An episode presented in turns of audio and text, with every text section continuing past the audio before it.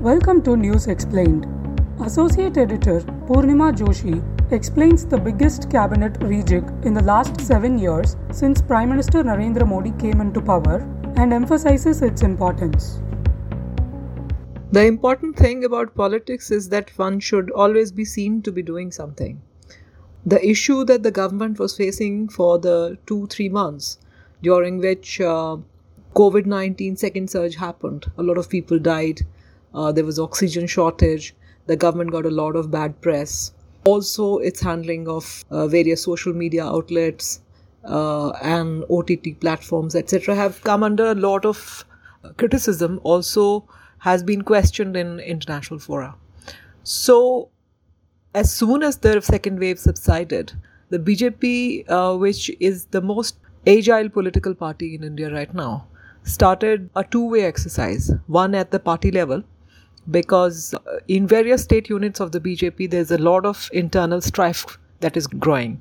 Whether it's Karnataka or Madhya Pradesh or Gujarat or Uttar Pradesh, there's a lot of discontent at the state level and some of these uh, states, uh, especially Uttar Pradesh, uh, is going to polls next year, and the uh, BJP cannot afford to have the shadow of COVID 19, especially the second surge, to be looming over those uh, states. So uh, people were dispatched to Uttar Pradesh to talk to the to the local elected leaders, etc. etc. Also to effect certain organizational changes, which have met with some resistance at the local level. That was at the party organizational level. At the government level, you needed to have uh, heads rolling for what happened. You needed to have uh, to be seen to be doing something. And for one and a half months, they deliberated over it, they discussed it, and this is the net result, which is what happened yesterday, is uh, the biggest cabinet rejig we have seen in the last seven years uh, since uh, Mr. Modi came to power in 2014. They have sacked 12 of their ministers. Uh, we shall come to them a little later and inducted 43 people. Now, there is a lot of political messaging in this uh, these inductions, which are primarily meant for showcasing the BJP's. Uh, so let's say uh, they have two, three clear messages in this. One is that it's a youthful cabinet. The average age is is just around 50. It is uh, an educated, professional, more professionally qualified cabinet with a lot of doctors, engineers, skilled administrators, uh, bureaucrats, etc. in the team. And more than anything else, it's a it's a cabinet which showcases the BJP's uh, social engineering project, especially in the in all the states across uh, India, Maharashtra, West Bengal, Uttar Pradesh, Bihar, uh, almost everywhere, the BJP has shown itself to be a party which uh, which aligns, uh, which represents the interests of the o- OBCs, SCs, and STs. If you look at Uttar Pradesh particularly, there are seven ministers, eight if you include Hardeep Singh Puri, who's a Rajya Sabha MP, uh, and he could be considered a minority representative. representative. Uh, but leave aside Hardeep Puri for, for a while. Among the seven that have been picked from UP, three are OBCs and three are from the scheduled caste communities. And one is the Brahmin, who was supposed to be a little miffed with the Yogi Adityanath's uh, functioning, etc. So this is the state from Uttar Pradesh.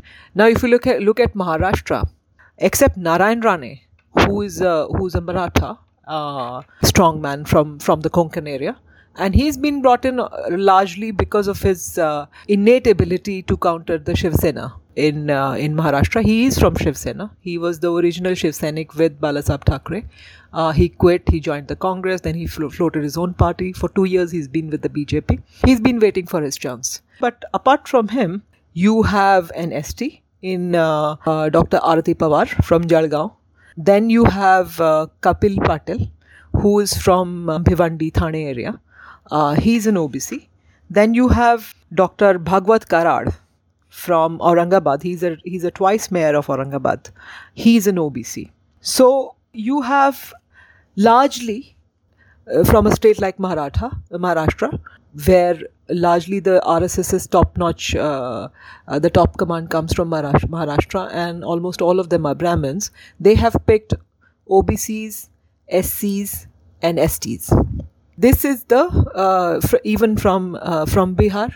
You have uh, Pashupatinath Paras, a Dalit, and you have uh, R.C.P. Singh from JDU, who's a Kurmi. Another indication after the BJP has lost uh, Shiv Sena and Akali Dal as allies, it's an outreach to the allies as well. They've accommodated the JDU, they've accommodated Apna Dal. Uh, Anupriya Patel from uh, Apna Dal has joined the cabinet. Anupriya Patel is uh, also among the seven women who have joined uh, the cabinet. So the number of women has grown up to about 11 uh, in the union cabinet. It's not very large, but they are there, representative capacity at least. Now, all of this is about political messaging, which combines with what is being showcased as an emphasis on performance. So the health ministry has been literally purged. The health minister and his deputy Ashwini Chaube and uh, who was the MOS uh, health and Dr. Harshvardhan, who was otherwise in Delhi. He was a good health minister. He uh, he also was the one who who initiated the polio vaccine drive in Delhi, etc. He was a good health minister but his performance obviously in the health, union health ministry especially during the covid uh, was not good he was sacked along with his deputy ravi shankar prasad has been sacked. These are people who were holding multiple portfolios in the last cabinet.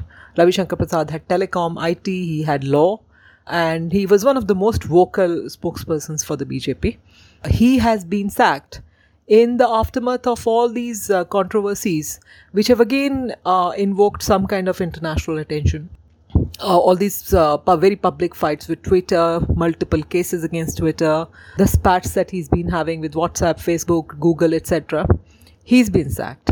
Prakash Javadekar, another minister with uh, multiple portfolios, he's been sacked. Education Minister Ramesh Pokhriyal Nishank, who should not have been there in the first place given his performance, very, very abysmal performance as uh, Uttarakhand Chief Minister earlier. He's been sacked, and uh, another Brahmin from Uttarakhand, given that the elections are coming in that state. And Brahmins and Rajputs constitute about 60% of the population in Uttarakhand. He's been accommodated in the in the cabinet, and uh, the BJP has uh, has changed chief ministers in Uttarakhand also. They've gotten rid of Tirath Singh Rawat, and Pushkar Singh Dhami has been appointed as chief minister. Now, all these purges in the union cabinet, big heads rolling, is messaging about accountability, etc.